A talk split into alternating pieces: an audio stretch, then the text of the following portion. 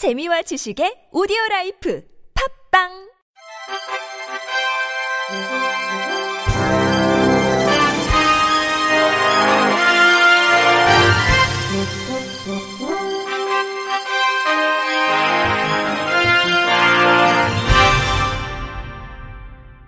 청취자 여러분 안녕하십니까? 1월 26일 목요일 KBIC 뉴스입니다.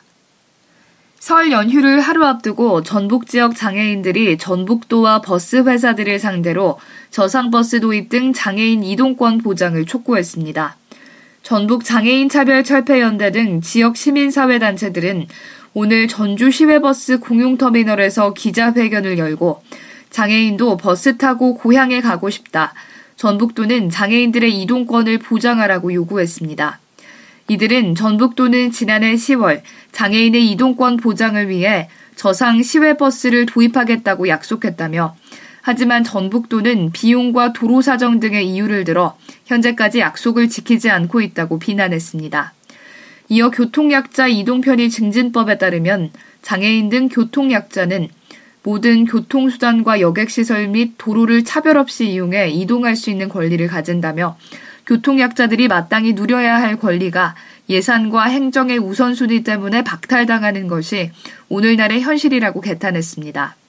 기자회견을 마친 장애인들은 휠체어를 타고 터미널 주차장으로 이동해 버스기사에게 시외버스 탑승을 요청했습니다. 그러나 주차장에 세워진 모든 버스가 교통약자를 위한 저상버스가 아니어서 끝내 장애인들은 표를 구입하고도 버스에 타지 못했습니다. 일부 장애인들은 휠체어를 타고 높은 버스 계단을 오르려 했으나 거듭되는 실패에 낙담한 듯 탑승을 포기하기도 했습니다. 장애인들을 태우지 못한 버스 기사는 같은 사람으로서 정말 미안하지만 버스의 구조가 이렇다 보니 장애인들을 태우지 못하고 떠난다. 행정이나 버스 회사에서 장애인들이 쉽게 탑승할 수 있도록 저상 버스를 많이 보급해줬으면 한다고 말했습니다. 장애인 차별철폐연대 관계자는 휠체어를 탄 장애인은 돈을 주고 표를 구입해도 버스에 타지 못하는 것이 현실이라며 전북도와 버스 회사는 예산과 도로 사정 핑계로 이러한 현실을 외면하려 하지 말고 지금부터라도 장애인의 이동권 보장에 적극 나서야 한다고 강조했습니다. 장애인용 자동차의 세금 감면 기준을 확대하는 법안이 국회에 제출됐습니다. 새누리당 이철규 의원은 이 같은 내용이 담긴 지방세 특례 제한법 일부 개정 법률안을 대표 발의했다고 밝혔습니다. 현행법은 장애인이 정원 6명 이하의 보철용, 생업 활동용 승용 자동차에 대해서만 취득세와 자동차세를 면제하고 있습니다. 하지만 장애인은 자동차에 휠체어 등 보조 장비를 싣거나 보호자가 동승하는 경우가 많음을 고려할 때 현행 배기량 제한 기준이 지나치게 엄격하다는 지적이 제기돼 개선이 절실한 상황입니다. 개정안은 장애인용 자동차의 취득세와 자동차세 세금 감면 기준을 2000cc에서 2500cc로 확대해 장애인의 복지 향상과 세제 감면 제도의 실효성을 확보하는 내용이 담겼습니다. 이 의원은 장애인용 차량으로 주로 사용되는 승용차는 LPG 연료 차량이 주를 이루는 만큼 공간이 협소해 많은 불편이 따랐다며 이번 법안을 필두로 장애인분들의 복지 개선을 위한 노력에 더욱 힘쓰겠다고 말했습니다. 문화체육관광부는 어제 이천 훈련원 대강당에서 대한장애인체육회와 함께 2017년도 국가대표 훈련 개시식을 개최했습니다. 이 행사는 장애인 국가대표 선수들의 훈련 시작을 전 국민에게 알림으로써 선수단의 자긍심을 높이고 2017 삼순 데플림픽과 2018 평창 동계 패럴림픽 및 2018 자카르타 아시아 경기 대회에서의 선전을 다짐하기 위해 마련됐습니다. 훈련 개시식은 대한장애인체육회 김석일 회장의 개식사를 시작으로 문체부 유동훈 제2차관의 격려사, 휠체어 컬링과 노르딕 스키 종목 선수들의 국가대표 선수 다짐, 후원사에 대한 감사패 전달 순으로 진행됐습니다.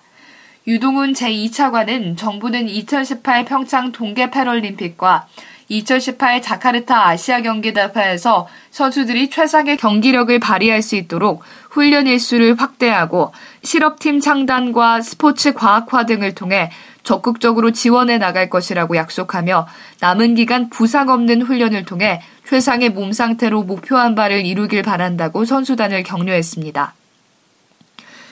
여수시의 장애인 전용 체육관이 건립됩니다. 여수시에 따르면 지난 23일 주철현 여수시장과 도시의원, 장애인 단체장 및 회원 등 300여 명이 참석한 가운데 진남 체육공원에서 여수시 장애인 국민체육센터 기공식을 가졌습니다. 장애인 국민체육센터는 2015년 문화체육관광부 공모사업에 선정돼 총 90억 원의 예산이 투입됩니다. 여수 진남체육공원 입구 주차장 부지의 지상 3층, 연면적 4,249제곱미터 규모로 올해 말께 완공을 목표로 공사가 진행되는 여수시 장애인 국민체육센터는 다목적 체육관을 비롯해 장애인 전용 목욕탕, 체력 단련실, 물리치료실, 장애인 체육회 사무실 등이 입주하게 됩니다.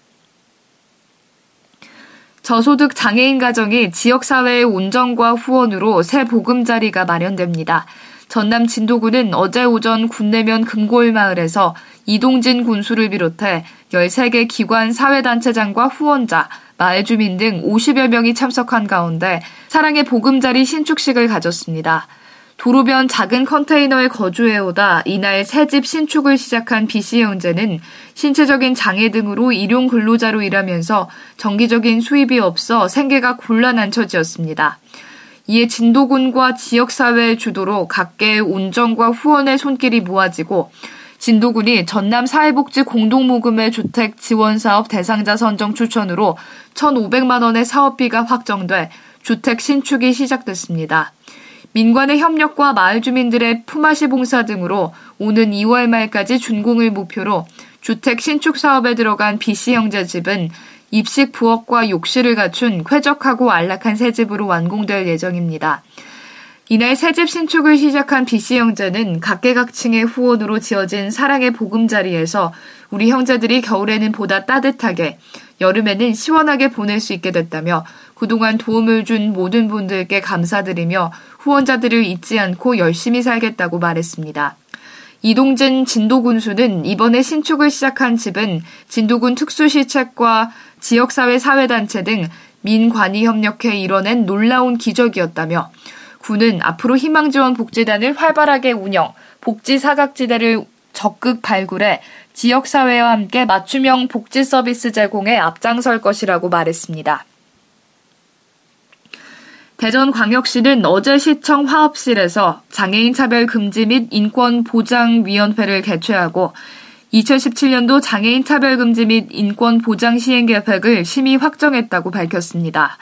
세부 시행 계획은 2014년 세워진 중장기 기본 계획을 바탕으로 매년 정책 여건 변화를 반영해 수립하게 됩니다. 2017년 시행 계획은 9개 분야 28개 핵심 과제, 63개 세부 과제로 총 사업비 960억 원을 투자해 장애인 일자리 확대, 복지시설 확충, 인권 개선 사업 등을 추진하게 됩니다.